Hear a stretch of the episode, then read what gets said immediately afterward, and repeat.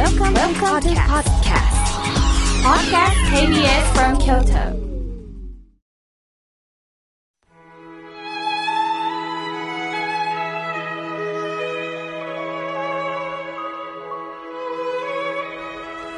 改めまして僧侶の河村明慶です今日の法話のテーマは急に寂しくなった時どうしたらいいのについてお話をいたします先日50代の女性からこんなメールをいただきました明慶さん特に理由がないのに日によってイライラしたり落ち込んだり、反対に気分が良い日があるのは何でしょうね。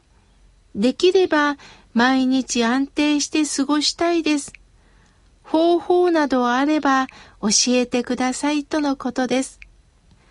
秋から間もなく冬を迎え、日も短くなったこともあり、気持ちも何かとマイナス思考になってくるのかもしれません。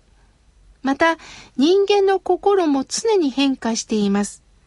ですから心を安定させることは難しいですよね。しかし急に落ち込んだりする理由がわかれば自分を許せるようになるんですよ。私は過去17年間多くの悩みを聞かせていただきました。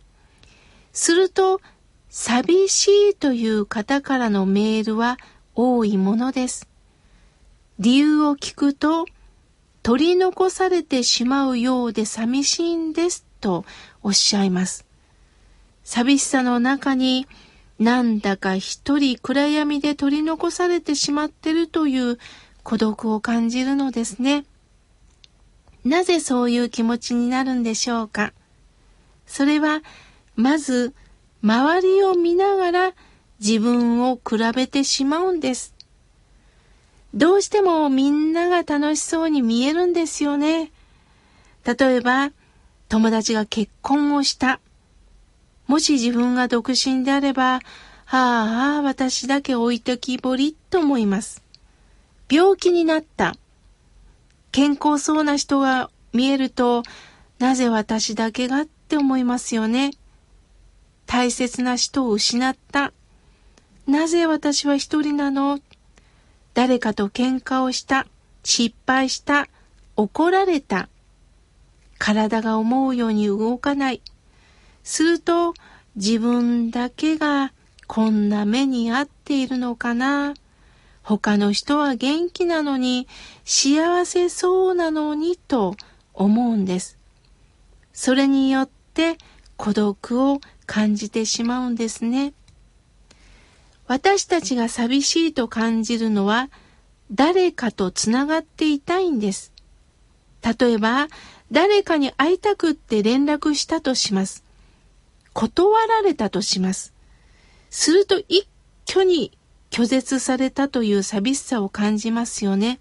なんか自分が否定された気持ちになるんですよね。しかし相手がいつも自分に合わせてくれるとは限りません。もし誘って断られたら、じゃあ他に何か時間の過ごし方があるんだ。これを教えてもらったんだなと思えばいいんです。また、活発に動いてる人を見ると、へえ、そんな時間の過ごし方があるんだ。できそうなら、今度真似してみようかな。私はちょっとできないから、これでやってみようかなと思えばいいんです。空いた時間を誰かに埋めてもらうんではなくって、どう過ごそうかなっていうことを見つけたらいいんですよね。ぽっかり空いた寂しさを何かに埋めてもらうんではなくって、自分で発見していったらいいんでしょう。ペットを飼ったり、ぬいぐるみを持つ方って多いですよね。この気持ちはすごくわかります。人間関係がうまくいかないとき、何か寄り添ってくれるワンちゃんや猫ちゃんがいたり鳥さんがいたりすると、ああ、私のそばにいてくれるってほっとしますよね。ある方は動物園を楽しんでる方がいます。いろんな動物がいるんだ。人間もこの中の一人って思えば、なんだか生きるなんか希望が浮かんできます。私はぬいぐるみを持っています。なんかこうね、家族と喧嘩とかした時にはね、もう聞いてお城ターンとか言ってね、話しかけてます。すると、そう、やっぱり私の気持ちわかるって勝手にね、返事をして自分で一人芝居を打っています。まあ、それでいいんですよね。その寂しさを感じると、やっぱり誰かに寄り添いたくなる。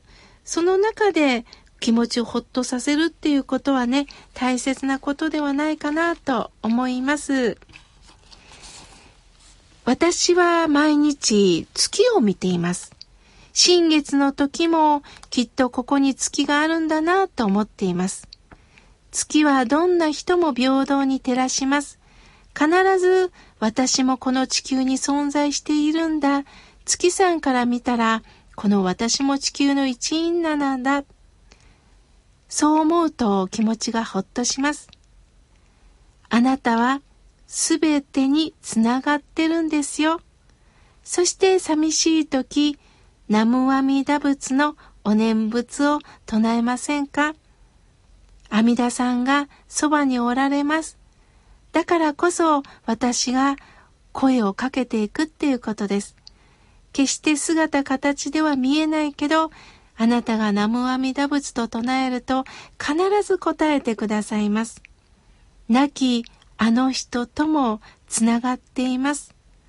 そして今度はね、あの、寂しくなった時とか何かこう、自分自身落ち込んだ時には体を温めるということをしてみましょう。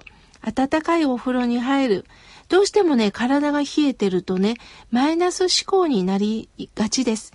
で、お風呂にはなかなか入れないっていう方もいると思います。病気でお風呂はまだあの禁止されてるっていう方もいると思います。その時には私はね、ドライヤーを足の裏にちょっと数秒当てたり、首にシューッとドライヤーのね、この熱風を当てたりしています。それだけでちょっと温まるんですよ。体を温めて免疫を上げましょう。そして何よりもあったかいものを食べましょう。もう体の内までほっこりしますよ。私は何の役にも立ってないと思うから落ち込むんです。自分がどれだけ世の中の家族の役に立ってるということだけではないんですよ。人間は役に立つために生まれたんではありません。そうではなくって、自分が無限なるものに支えてもらってるということに気づかせていただけませんか？私は空と大地に支えられてるんです。そして阿弥陀様のあったかいこの慈悲の願いの中に包まれてるということを忘れないでください。さあ、足元を見てください。あなたを支えてくれてるでしょう。大きくすっぽりと包まれていることをもう一度ここで確認してください。ままという考えでいきませんか？このままでいいんですよ。このままをいきませんか？このままが大切なんです。最後にどうしてもこうでなければならないとなると、このままではダメなんだ。あの人はダメなんだ。そう思うと気持ちが暗くなります。そうではないんですよ。あなたはあなたのままでいい。これはお釈迦様の言葉です。あなたはあなたであればいいんですよ。あなたになればいいんですよ。そのままでいいんですよということを教えてくれました。どうか焦らず他人と比べるんじゃないんですよ。一人一人の存在は違います。体力も違います。考え方も違います。生きてきた歴史も違うんです。違うなりにそれぞれが生きていくんだ。